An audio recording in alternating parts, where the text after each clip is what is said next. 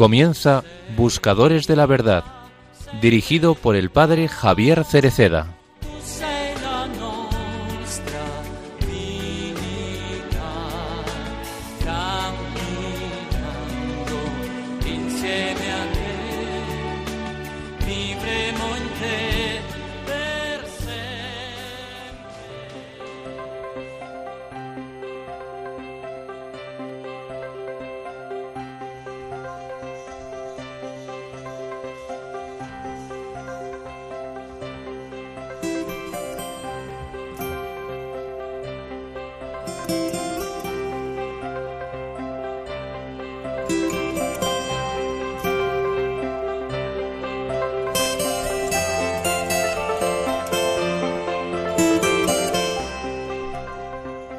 El Señor pide otra actitud.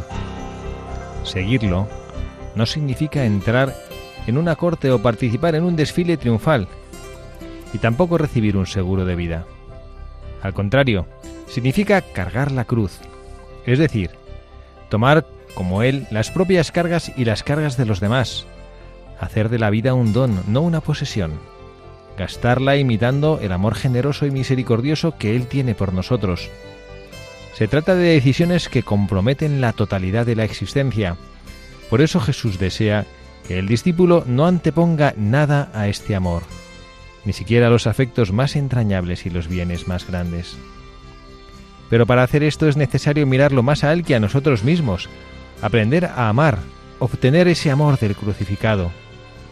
Allí vemos el amor que se da hasta el extremo, sin medidas y sin límites. La medida del amor es amar sin medidas. Nosotros mismos, dijo el Papa Luciani, somos objeto por parte de Dios de un amor que nunca decae.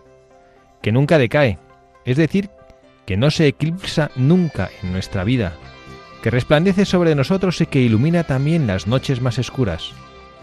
Y entonces, mirando al crucificado, estamos llamados a la altura de ese amor, a purificarnos de nuestras ideas distorsionadas sobre Dios y de nuestros cerrazones, a amarlo a Él y a los demás, en la Iglesia y en la sociedad, también a aquellos que no piensan como nosotros, e incluso a los enemigos.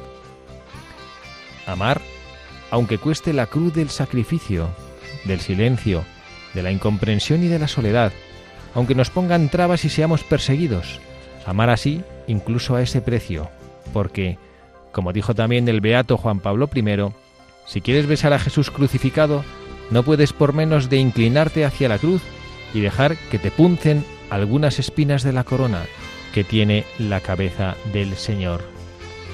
El amor hasta el extremo con todas sus espinas, no las cosas hechas a medias, las componendas o la vida tranquila.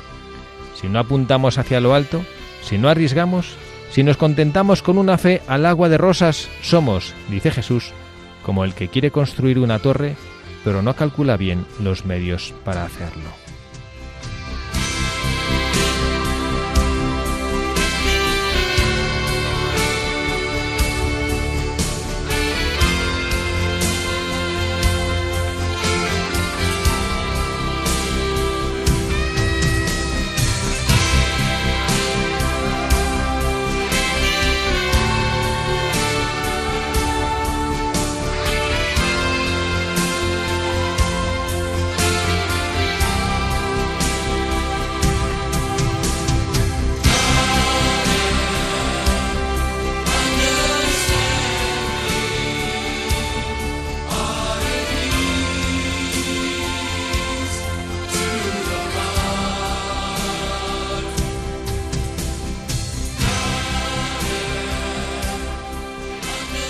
Muy buenas tardes, queridos amigos, buscadores de la verdad.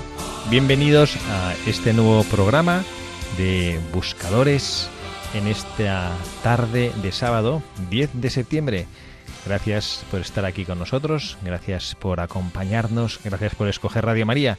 Quien les habla, el padre Javier Cereceda, acompañado, como siempre, por Carla Guzmán. Carla, muy buenas tardes. Muy buenas tardes, padre, muy buenas tardes a todos nuestros queridísimos oyentes. Gracias por estar aquí, una vez más, un sábado más entre nosotros. Nada, un placer, feliz.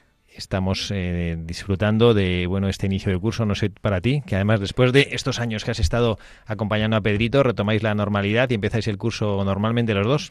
Pues la verdad que un subidón, porque parece mentira, pero 2 años. He vuelto a trabajar después de 2 años, estando ahí luchando con Pedrito, y la verdad que una alegría enorme, porque como digo yo, bendita rutina, bendita normalidad. Que sí, que las vacaciones están muy bien, pero volver al día a día, la vida ordinaria, es un regalazo que muchas veces no somos conscientes. Cuando lo tienes no eres consciente. Bueno, decir 2 años sin trabajar, 2 años sin trabajar en el colegio, porque trabajar has trabajado. Bueno, sí, pero digo que trabajo así de laboral, de horario. Muy bien. No. Bueno, pues vamos a recordar también, nosotros tratamos de volver a la rutina, no con el contexto negativo de esa palabra, que de aburrimiento, sino a la vida ordinaria. A mí me encanta, me lo han oído hablar varias veces nuestros buscadores de la verdad, esta vida ordinaria. Es el tiempo en el cual suceden la mayor parte de las cosas importantes de la vida. Jesucristo, lo sabemos bien, su vida oculta era su vida ordinaria. Durante 30 años así vivió con la Santísima Virgen María, y luego 3 de vida pública. Fructíferos, nada más no poder, pero pasó 10 veces más de vida oculta, de vida ordinaria, con su madre, que de vida mostrada al mundo. Bueno, pues esta vida ordinaria tiene un valor precioso. Vamos a recibirla y vamos a comenzar este curso con esa ilusión, sabiendo que el Señor se hace presente de manera particular en las cosas cotidianas de cada día, si sabemos tener los ojos abiertos, si sabemos leer las cosas que nos suceden, identificando a Dios que nos habla con las cosas, con las personas, con lo que sucede a nuestro alrededor. Vamos a recordar, Carla, a nuestros oyentes cómo se pueden poner en contacto con nosotros. Se pueden poner en contacto a través de buscadoresdelaverdad@radiomaria.es. También recordarles que si les gusta algún programa o quieren volver a ver algún programa nuestro, se meten en la página web de Radio María y ahí encontrarán todos los podcasts que se podrán descargar. Y luego también, para el que no sea tan modernillo y sea más clásico y nos quiera escribir una tarjeta postal, lo puede hacer a nuestro correo de Paseo de Lanceros, número 2, 28024, Madrid. Sí, es página web que merece muchísimo la pena.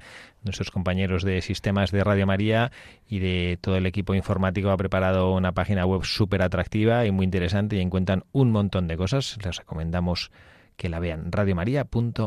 Y también la app para móviles. Muy bien. Y ahora vamos a desvelar cuál es nuestro buscador del día de hoy, este sábado 10 de septiembre. Que es, lo hemos mencionado en el editorial cuando hemos leído... Pero no lo hemos dicho, ¿no? Sí. Bueno, sí. Sí, el Beato Juan Pablo I. Papa de la Sonrisa. El Papa de la Sonrisa, uno de los papas más efímeros de la historia de la Iglesia. Apenas tuvo 33 días de pontificado. No ha sido el más breve, ha habido alguno más breve de 33 días. Pero que en esos 33 días, curiosamente la edad de Jesucristo, él dejó una huella importante. Y vamos a tratar de discernir qué es lo que este Papa tiene que decirnos con su vida. Y bueno, vamos a hacerlo como siempre. Vamos a pedir a Carla que nos lea la vida del Beato, ahora ya Beato Juan Pablo I, y que pues vamos a tratar de ver qué es lo que aprendemos de su vida.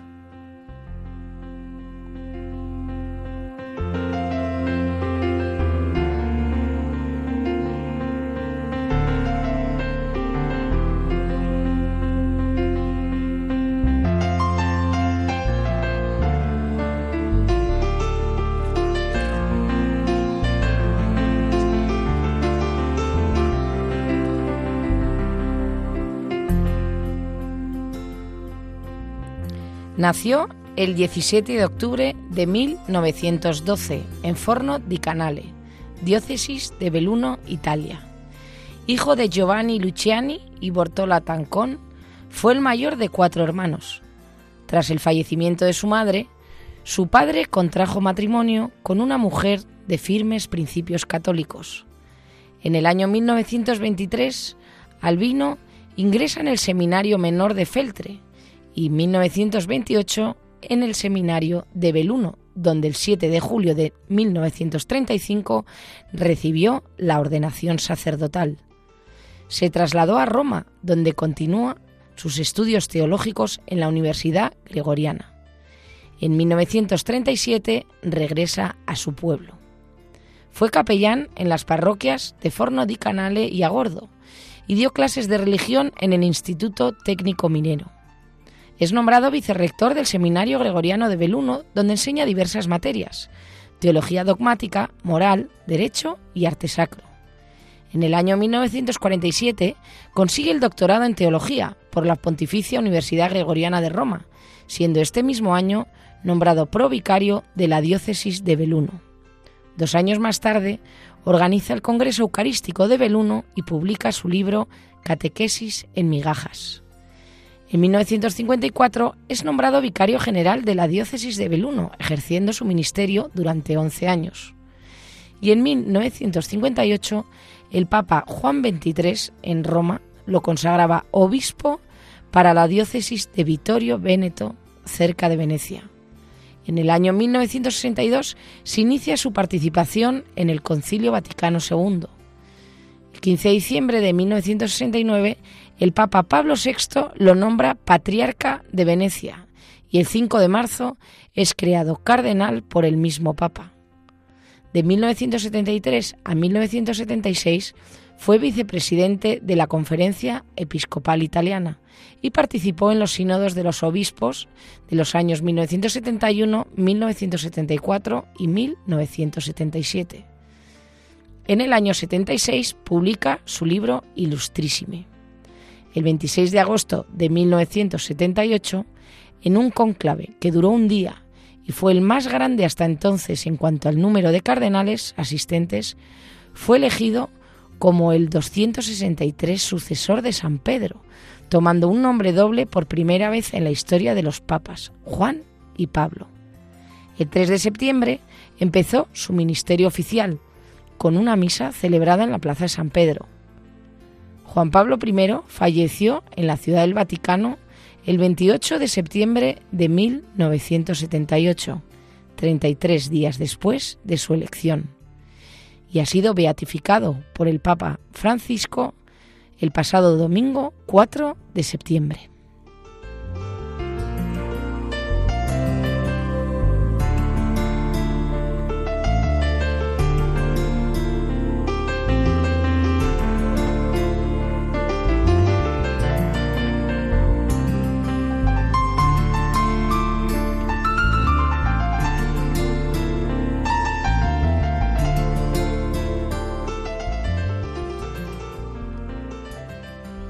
Juan Pablo I, como bien decías tú, el Papa de la Sonrisa. Ay, me encanta. ¿Te acuerdas de eso? ¿Por qué te acuerdas tú de que le llamaban el Papa de la Sonrisa? Tú eras demasiado... Bueno, ¿te habías nacido? Bueno, naciste el año que murió, que fue elegido y murió. Sí. No, la verdad es, se va a reír, pero durante el confinamiento, en un canal de televisión ponían todo el rato películas de santos y de papas, y me acuerdo de ver la peli de Juan Pablo I, del Papa de la Sonrisa, y ya le tenía cariño. Bueno, era como que siempre, ¿no? Un papa que dura 33 días, siempre era la inquietud de qué habrá pasado, qué no habrá pasado, esas teorías conspiratorias que siempre nos encantan. Pero es verdad que a raíz de me acuerdo del confinamiento, le cogí un cariño y como yo soy un poco TOC, me dio por leer muchísimas biografías, libros que habían escrito sobre él, y la verdad que es un papa al que le reza mucho. Yo ciertamente reconozco que fue un hombre especial. Es curiosa las cosas de Dios, porque al final uno, cuando suceden las cosas, no te das cuenta en el presente del significado que tienen. ¿Quién iba a decir que este Papa vivió 33 días, los mismos años que vivió Jesucristo? Y es verdad, como dices tú, que ha habido teorías que si fue asesinado, envenenado, bueno, pues ha habido investigaciones serias que descartan esto.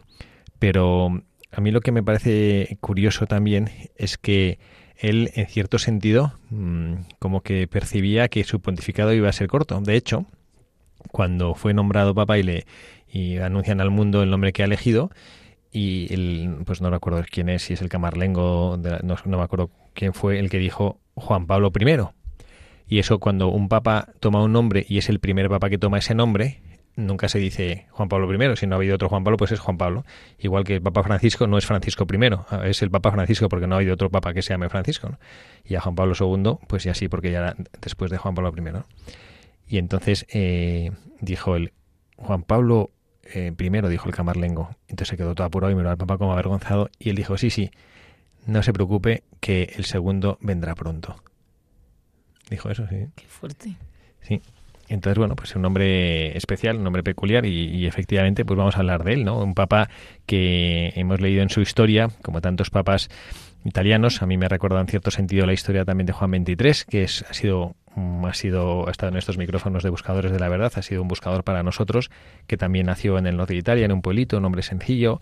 Él quería, Juan XXIII, que era el sacerdote que decían de la vocación frustrada, el papa de la vocación frustrada, que no porque fuera alguien frustrado, sino porque él quería haber sido cura de pueblo y acabó siendo pastor universal de la Iglesia. Juan Pablo I no es que fuera una vocación frustrada, era un hombre además de una profunda sabiduría, un hombre de una vastísima cultura, un gran conversador, un hombre muy ameno, muy entretenido, que tenía una mirada que cautivaba a todas las personas que hablaban con él. Pues bueno, un hombre que la Iglesia ha disfrutado de él apenas 33 días de pontificado, pero bueno, ha dejado también su herencia y vamos a tratar de ver qué aprendemos de él. Entonces, como siempre, ya saben los que son oyentes habituales del programa, que nos gusta extraer algunas virtudes que podamos nosotros aplicar en el camino de nuestra vida, en la vida ordinaria. Y vamos a tratar de pensar que podemos aprender de este Papa de la sonrisa. Y queremos que el primer mensaje sea ese, el Papa de la sonrisa. Porque, como decía Carla, que así lo recuerda y que vio la película durante el confinamiento de Juan Pablo I, el hecho de que este Papa sonriera siempre fue la causa de que mundialmente, no es que lo digamos ahora, es que todavía cuando él fue elegido, ya los periodistas le bautizaron así, el Papa de la sonrisa. Remarcaban este aspecto de Albino Luciani. Él, desde su primer saludo a los peregrinos como pontífice y en los pocos encuentros y oraciones públicas que marcaron su breve pontificado, siempre tuvo en su rostro presente la sonrisa. Y bueno, yo creo que él, esto es una opinión no fundamentada, pero yo diría, por lo poco que he leído, que él le abrumaban los pesos de la Iglesia y la situación. Él sufría tanto hasta que, bueno, pues a lo mejor o murió de un infarto o alguna cosa de la presión que tenía, y sin embargo esto no se mostró en su rostro. A pesar de las preocupaciones en las que él vivía, él sonreía siempre. Y yo me pregunto si nosotros entendemos que también es un apostolado sonreír. No sé a ti qué te parece, tú que eres una mujer alegre y que siempre estás sonriendo. ¿A ti te cuesta sonreír o te sale solo? Es que yo creo que también la sonrisa, cuando es verdadera, viene de dentro, ¿no? Y entonces, como leíamos también en la editorial, ¿no? Como digo yo, es todo de cuestión de actitud, que al final, en la vida, para bien o para mal, siempre vamos a tener problemas, siempre... O sea, no sé cómo explicarlo, pero que no existe una vida plana. O sea, siempre hay, como digo yo, como el cardiograma, para arriba y para abajo. Hay momentos buenos, momentos peores, pero está en nuestra, ¿no?, en nuestra actitud cómo llevarlos. Y entonces, si tú confías en Dios y estás, ¿no?, todas tus preocupaciones, tus miedos descansan en Dios, yo creo que como que eso al final se traslada. O sea, cuando una persona está feliz, de paz interior y contenta, por muchas preocupaciones que tiene en la vida, su mirada, su semblante es de sonrisa. Es como cuando yo a veces tengo una prima que es monjita, y es verdad, o sea, la gente que está contemplando a Dios, que tiene una vida de oración, que tiene una vida serena, de paz, de no mundana, es que tienen una mirada y una sonrisa especial. Y eso se nota. O sea, se nota cuando no es, que es de verdad y no es como fingida. Sí, para mí esta es una reflexión, es una enseñanza que yo también la recibo no como maestro, sino como discípulo y aprendiz. Sonreír. Porque... no es, lo has explicado tú muy bien, no es que hay que fingir una sonrisa, no es que hay que aparentar algo que no tienes por quedar bien. Cuando, pues no sabemos, hay gente que es muy profesional de esto, pero habitualmente se nota cuando la persona pone lo que llamamos una sonrisa forzada, una sonrisa que no es natural, que la tienes que poner a fuerzas.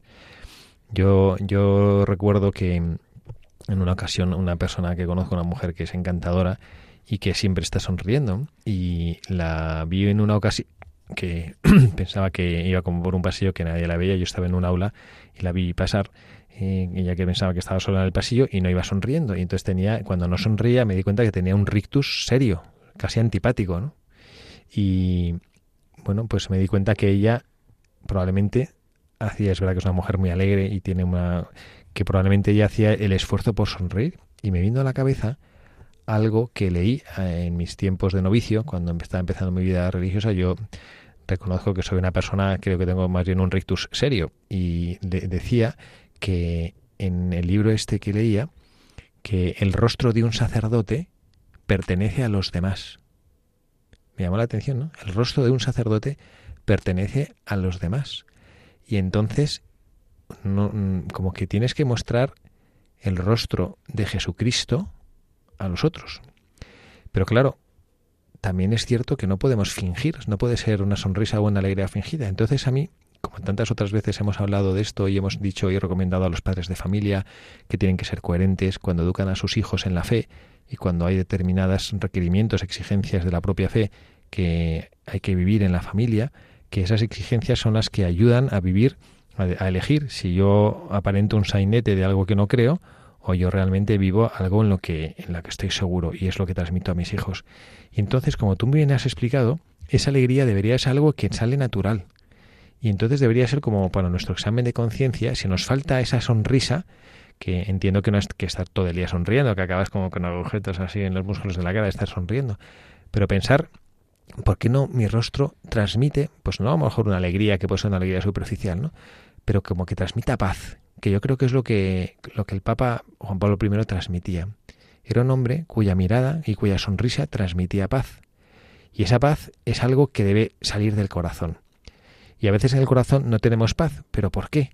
Porque dejamos quizá que las cosas de cada día, que son cosas que tenemos que atender. El cristiano no vive fuera del mundo, el cristiano vive en el mundo, y tendremos, pues no sé, que hay que pagar la factura a fin de mes, que ahora tenemos una enfermedad, que hay un pariente nuestro que ha fallecido recientemente y nos quita la paz un poco y nos hace estar un poco tristes.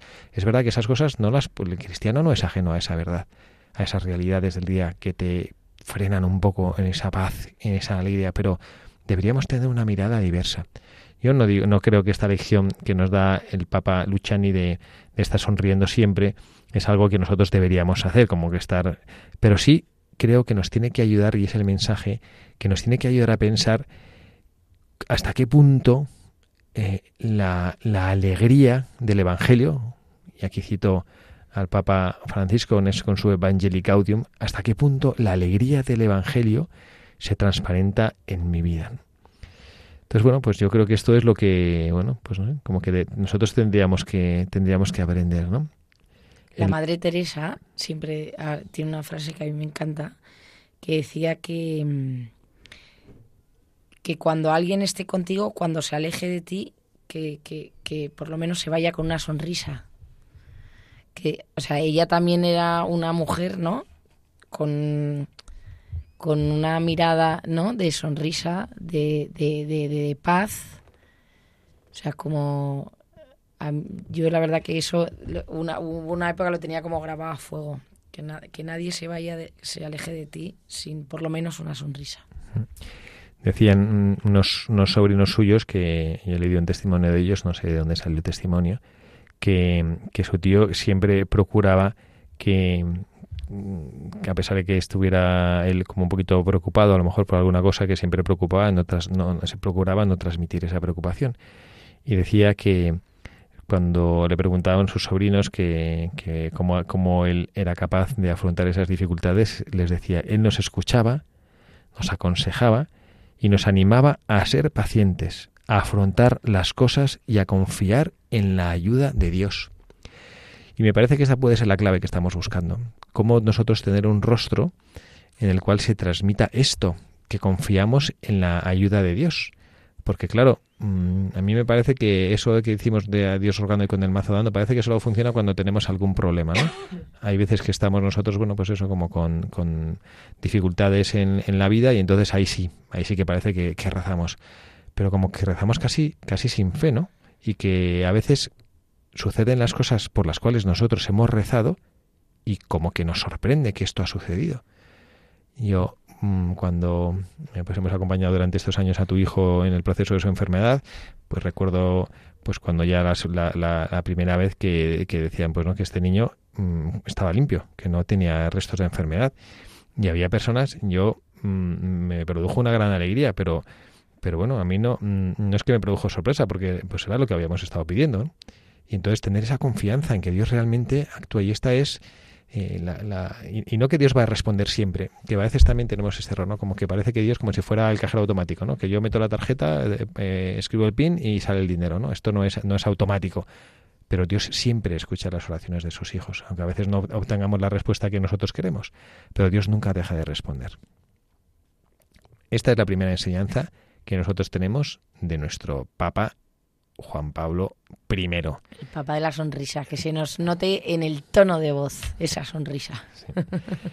Y luego hay una segunda enseñanza muy particular de su vida, que está muy vinculada con la primera, y es la sencillez y la humildad, hasta tal punto que ese era su lema papal. Y eso me ha encantado. Humilitas, porque te ha gustado. Porque cada uno se fija en lo que le falta, ¿no? Ese es tu punto de trabajo espiritual, ¿no? Luchar en la humildad. Crecer en la humildad. Totalmente. Pues sí, el Papa Juan Pablo II, que era un hombre en su vida que vivía en la humildad, que la humildad es, nos lo decía Santa Teresa de Jesús, vivir en la verdad. La humildad no es vivir con la cabeza agachada y pidiendo perdón y pasando desapercibido y escondiéndose en las esquinas. La humildad es vivir en la verdad. Y él, cuando era patriarca de Venecia, pues lo encontraban en muchas ocasiones como sirviendo a los demás, rezando con mucha sencillez, ¿no? Había veces que había algún problema y cuentan que eso, que cuando estaba como patriarca en Venecia y tenía una reunión, debía haber algún problema importante y no llegaba, y le encontraron, antes de entrar en la sala, en una esquina, rezando el rosario, esperando que comenzara esa reunión, y no se había dado cuenta que ya había comenzado, y rezando el rosario, me imagino que para pedir algún problema que tenían que afrontar.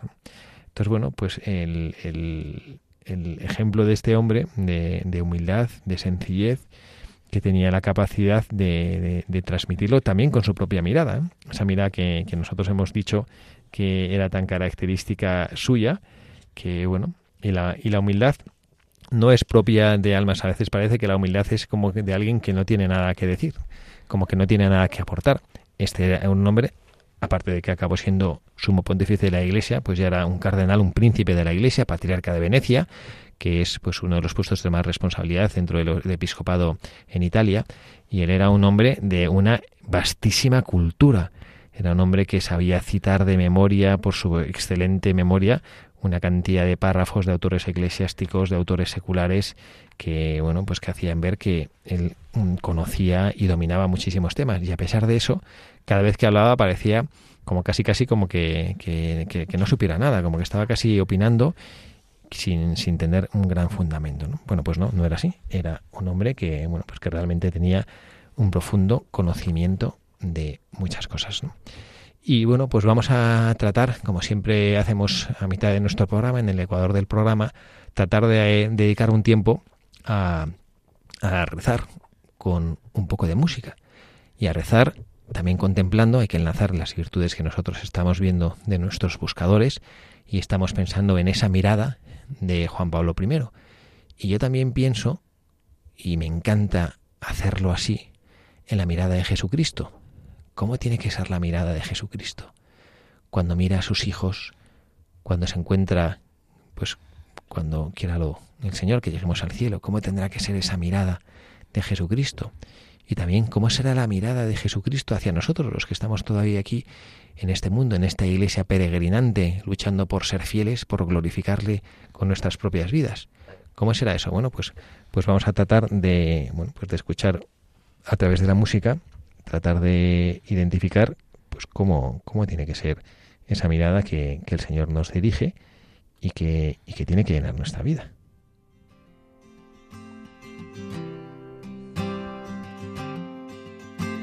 Mirada creadora creando, la del Salvador salvando, mirada de la comunión amando, mirada de misericordia del amor crucificado, mirada que penetra en mi alma un fuego abrasador. Enséñame, oh Trinidad, cómo es tu libre mirada. Enséñame, oh Trinidad, pues es la más bella y preciada, la más pura de amor.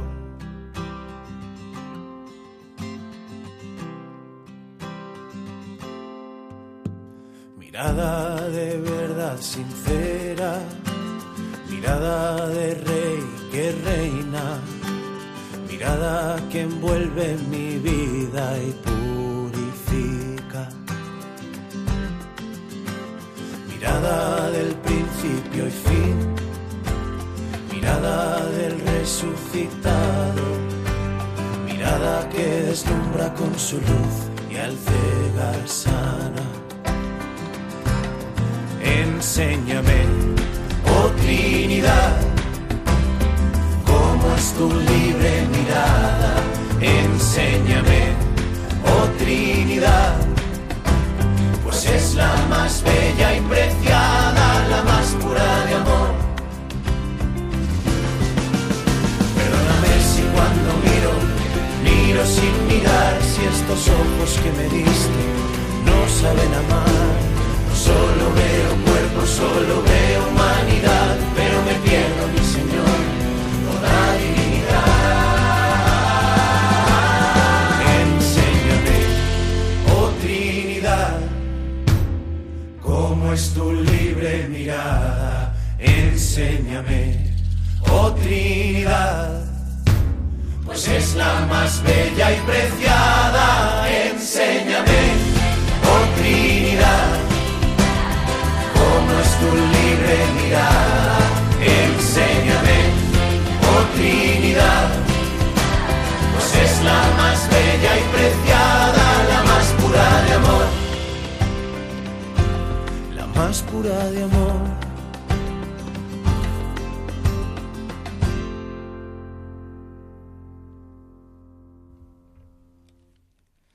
La mirada que nosotros deberíamos aprender a dirigir, esa mirada que el Señor nos pide que tengamos. Esta canción que quiere ser oración, que quiere ser una petición a Jesucristo para que nos ayude a mirar a los demás con esa misma mirada que el Señor los mira, y que miramos con alegría, y que miremos con confianza, con ternura, sin juzgar.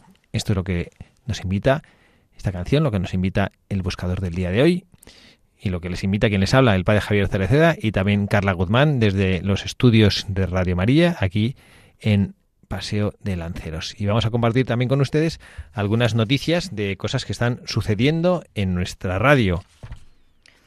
Va a ser la consagración episcopal y toma de posesión de Monseñor Vicente Rebollo Mozos como obispo de Tarazona. Monseñor Vicente Rebollo, deán de la Catedral de Burgos y vicario episcopal para asuntos económicos de la Archidiócesis burgalesa, recibirá la consagración episcopal en la Eucaristía que se celebrará el próximo sábado 17 de septiembre a las 11 horas, hora peninsular, en la Catedral Nuestra Señora de la Huerta de Tarazona. Desde 2011 era obispo de esta diócesis Monseñor Eusebio Hernández Sola, que seguirá al frente como administrador apostólico hasta la toma de posesión de su sucesor. El obispo electo nació en 1964 en Revilla Vallejera, en Burgos. Es bachiller en Teología y licenciado en Teología Espiritual por la Facultad de Teología del Norte de España, sede de Burgos, diócesis en la que fue ordenado sacerdote en 1988. Es además licenciado en Administración y Dirección de Empresas. Su ministerio sacerdotal lo ha desarrollado en diversas parroquias y organismos diocesanos y en la actualidad es ecónomo diocesano y vicario episcopal para asuntos económicos, canónigo y deán de la Catedral de Burgos. Pues esta es una noticia que habíamos ya comentado en algún programa anterior, pero que queremos insistir para que podamos acompañar en este evento precioso de la Iglesia, que es la toma de posesión de un nuevo pastor en una de nuestras diócesis. Queremos que desde Radio María podamos acompañar este gran evento. Y otra noticia que también queremos compartir es la realidad de este precioso rosario simultáneo que Radio María está preparando y que se rezará desde distintas localidades de España. Este evento se enmarca en la clausura de la campaña que esta emisora ha desarrollado desde 2020 en torno al rosario con el lema «Con María se puede». Este rosario simultáneo será el próximo 22 de octubre a las 5 de la tarde, hora peninsular, y contará con la participación de voluntarios y oyentes de diversas diócesis españolas. Está abierto el plazo para presentar la solicitud de aquellos que quieran convocar el rezo de este rosario simultáneo desde sus localidades. Esta emisora contactará con quienes lo soliciten para ver las posibilidades o valorar si conviene que se unan al lugar más cercano. Pues esto es «Con María se puede». A mí me parece que esto es un lema que podemos también aplicar a nuestras vidas. ¿Cuántas veces nosotros hemos pedido a la Santísima Virgen María por alguna intención? Hemos rezado el rosario así insistentemente y María nos ha concedido este don. Bueno, pues con María sí se puede. Muy bien. Y continuamos con nuestro buscador de la verdad del día de hoy. Y estábamos con esa mirada, también es el mensaje que nos ha dejado la canción que nos ha acompañado en el programa de hoy, esa invitación a tener una mirada distinta de la que suele tener el mundo sobre las cosas, una mirada que ilumine, una mirada que atraiga. Yo recuerdo que en los pasados ejercicios espirituales, yo creo que esto lo comenté en el último programa que hicimos, tuvimos la suerte de escuchar en una audición la vida de Santa Teresa de Calcuta.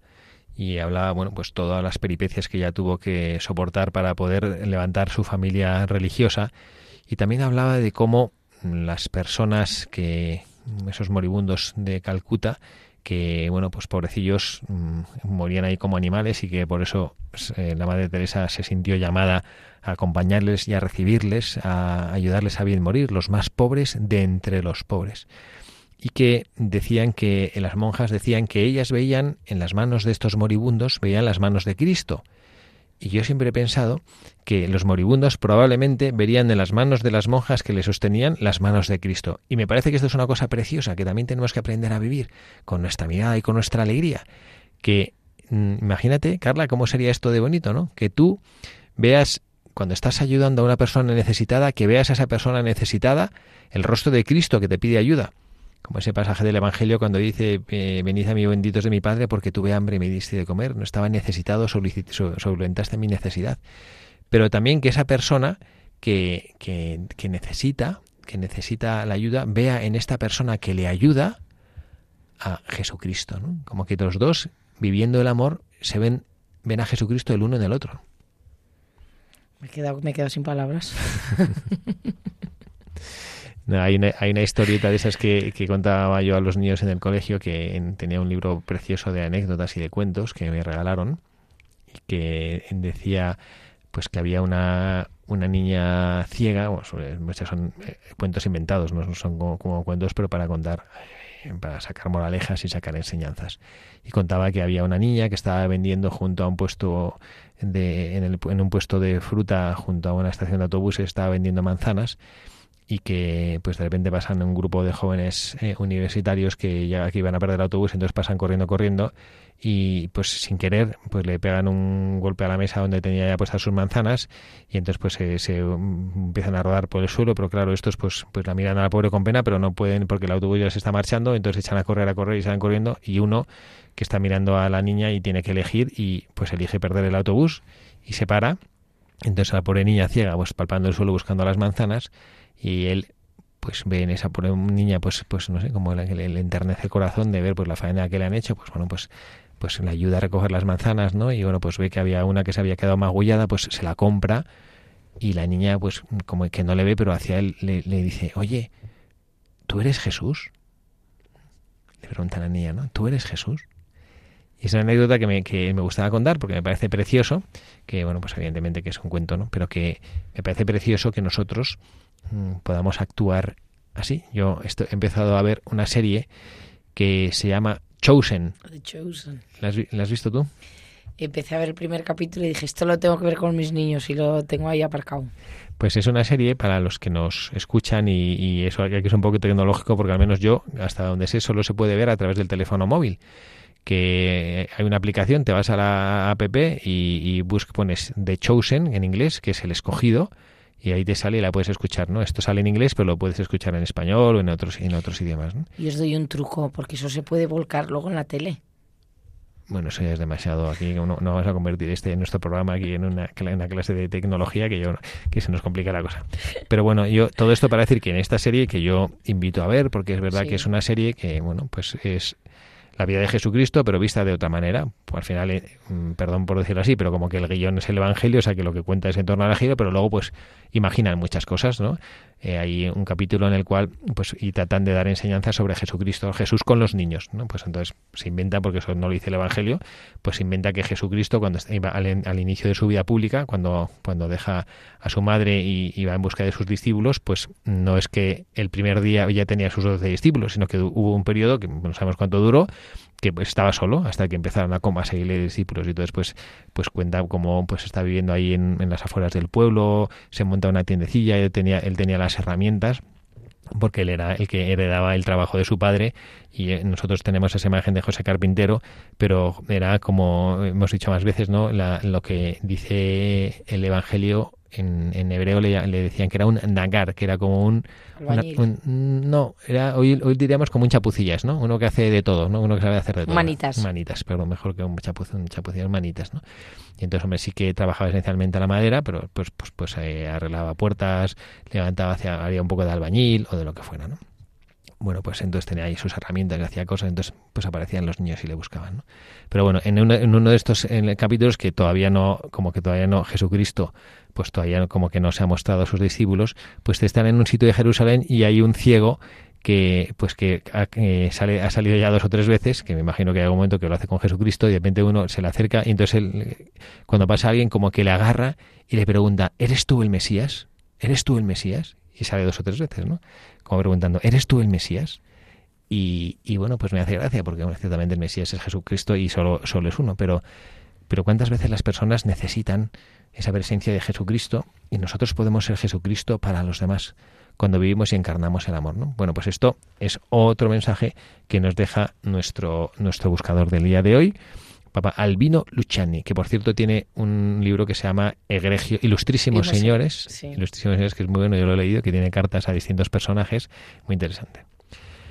Vamos a continuar, que todavía tenemos tiempo para alguna otra enseñanza y también vinculado, todas las enseñanzas y todos los mensajes que nos dejan nuestros buscadores están vinculados. Y este es que así lo han así evidenciado los que han estudiado la figura de Juan Pablo I, lo llaman el pionero de la nueva evangelización. ¿A ti qué te suena esto? Te tiene que sonar algo, que tú eres la fan número 1 de Juan Pablo II. Juan Pablo II, te quiere todo el mundo. Justo hoy estábamos hablando de eso, de la teología del cuerpo, ¿no?, de Juan Pablo II. La verdad que Juan Pablo II, ¿no? Juan Pablo II le quería mogollón a Juan Pablo I, ¿no? Y era como su... Correcto. por eso tomó su nombre. Te pasa palabra, correcto. Siguiente pregunta. No, pero es él empezó, no, porque yo creo que con Juan XXIII, bueno, pero como que ya empezó a, ¿no?, como los papas más modernos, más cercanos al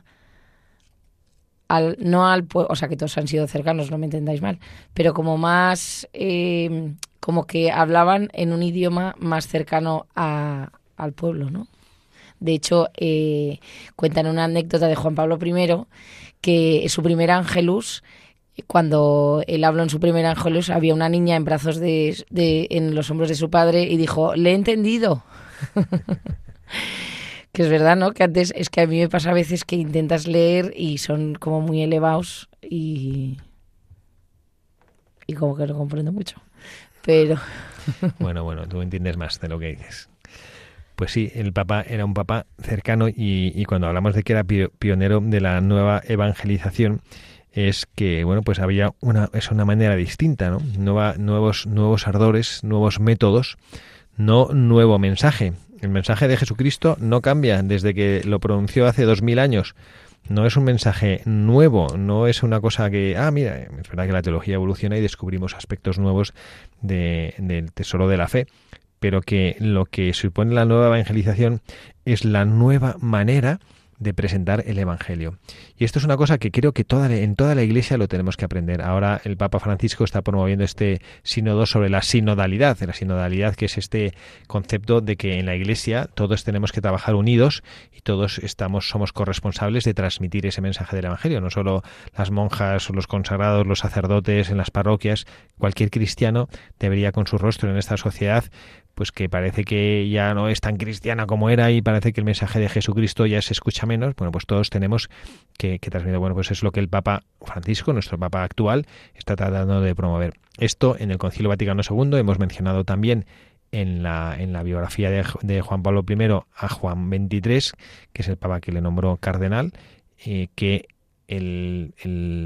cuando convocó este concilio, él lo que buscaba era una palabra italiana que decía aggiornamento. Aggiornamento significa como ponerse al día, y poner al día la manera de evangelizar. Los que son empresarios, los que son comerciantes, los que venden cosas, saben que es importante, cuando tienes una cosa que es un producto bueno, saben que es importante, bueno, pues que la gente lo conozca, darlo a conocer. El mensaje del Evangelio es mucho más que un producto. Es lo mejor que podemos transmitir y compartir con una persona, pero no siempre las personas están en disposición de recibir bien este mensaje. Y es lo que los papas, desde Juan Pablo I, por supuesto Juan Pablo II, por supuesto Benedicto XVI, indudablemente nuestro actual Papa, el Papa Francisco, nos están invitando a toda la Iglesia. Seguro que les suena a nuestros oyentes cuando decimos eso de salir a las periferias, esta expresión tan propia del Papa Francisco. ¿Qué significa salir a las periferias? Ir a evangelizar no es ir a las periferias de paseo o de visita, sino ir a las periferias a mostrar el amor de Jesucristo, a hablar del amor de Jesucristo a quien pues no espera nada de él, porque no lo conoce y porque no sabe lo que puede aportar el Evangelio de Jesucristo en sus vidas. Y este proyecto de evangelización es algo que, bueno, pues que también es parte como de un estilo, de una manera de ser. Y esto es lo que aportaba su propia manera de ser. Era una guía para esta nueva evangelización, un estilo alegre, apacible, cercano, como ha dicho Carla, que los niños pequeños, el Papa decía algo y entendían lo que el Papa quería decir. No significa que sea un mensaje pobre y un mensaje infantil, sino que sea un mensaje fácil de comprender. A veces también nos pasa eso a los cristianos, que contamos cosas a los demás y no se enteran. No, y a veces somos como tristes, carcas y un poco pereza, ¿no? Y entonces no eres atractivo. Tristes, carcas y un poco pereza. Esa tirada está muy bien, ¿no? No, pero que es verdad que no, cuando es que todo viene a ser lo mismo, Padre, de nuestro buscador de la verdad. Si lo primero él era el Papa de la sonrisa, actitud, una cosa atractiva, ¿no? No es lo mismo, imagínese usted que le van a predicar o le van a contar, me da igual, o cualquier cosa. O como decía usted, un comerciante, le van a vender una cosa, un señor ahí todo aburrido, soso, en plan de, mira, aquí te tengo, que no un entusiasmado, entusiasta, con un mensaje... atractivo, vivo, ¿no? Sí, un mensaje coherente. Por eso tenemos que dejar que la fe transforme nuestra vida, toque nuestro corazón.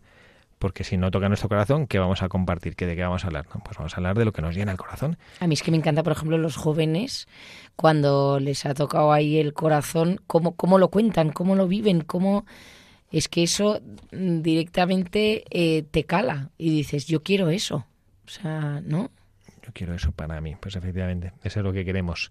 Que, bueno, pues que Jesucristo nos toque el corazón y nos cambie el corazón. Y yo quería acabar este mensaje de nuestro buscador del día de hoy, y con ello pues ya casi ir acabando nuestro programa, con una cosa que decían de él. Decían, extremadamente pastoral, cercano a la gente común y comprensible con sus luchas y sueños, y capaz de hacer que la enseñanza de la Iglesia fuese accesible. A mí me encanta esto, comprensible con sus luchas y sueños.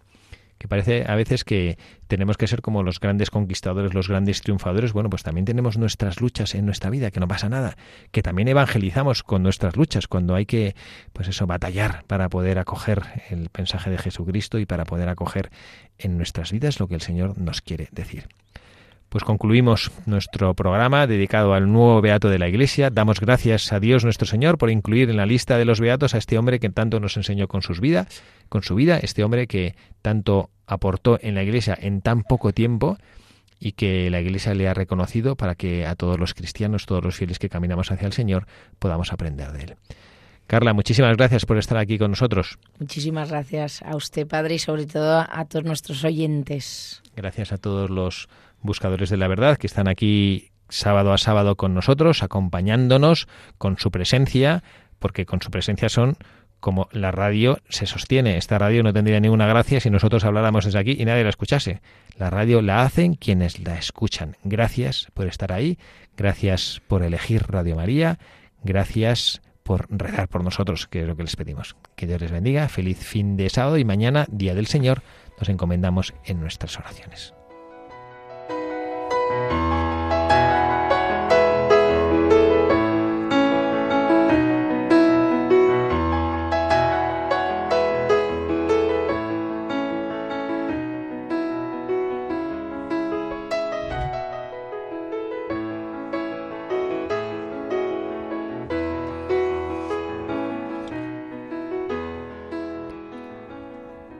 Señor, te damos gracias por todos los santos que nos has colocado en el camino de nuestra vida.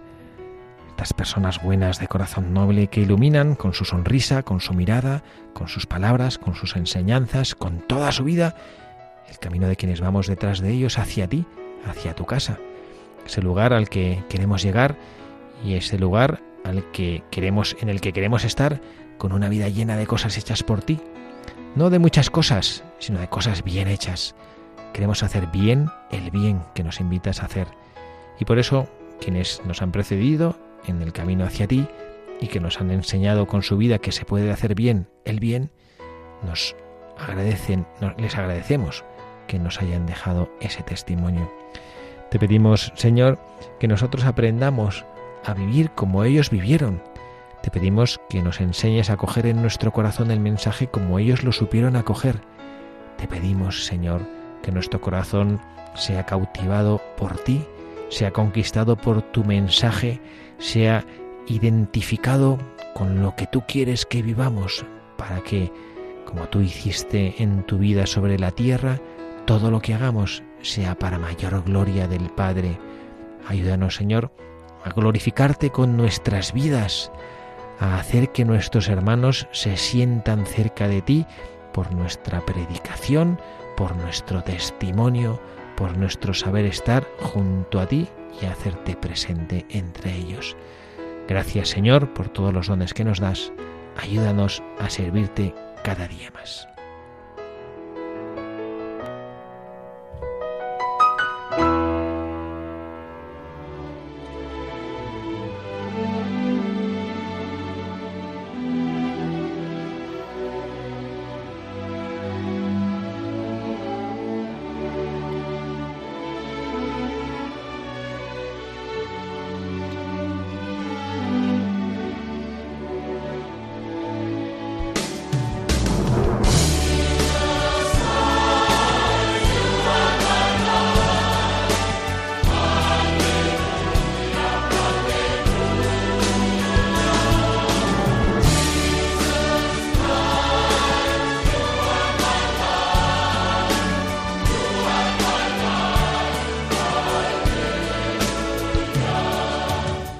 Y así termina Buscadores de la Verdad, con el padre Javier Cereceda.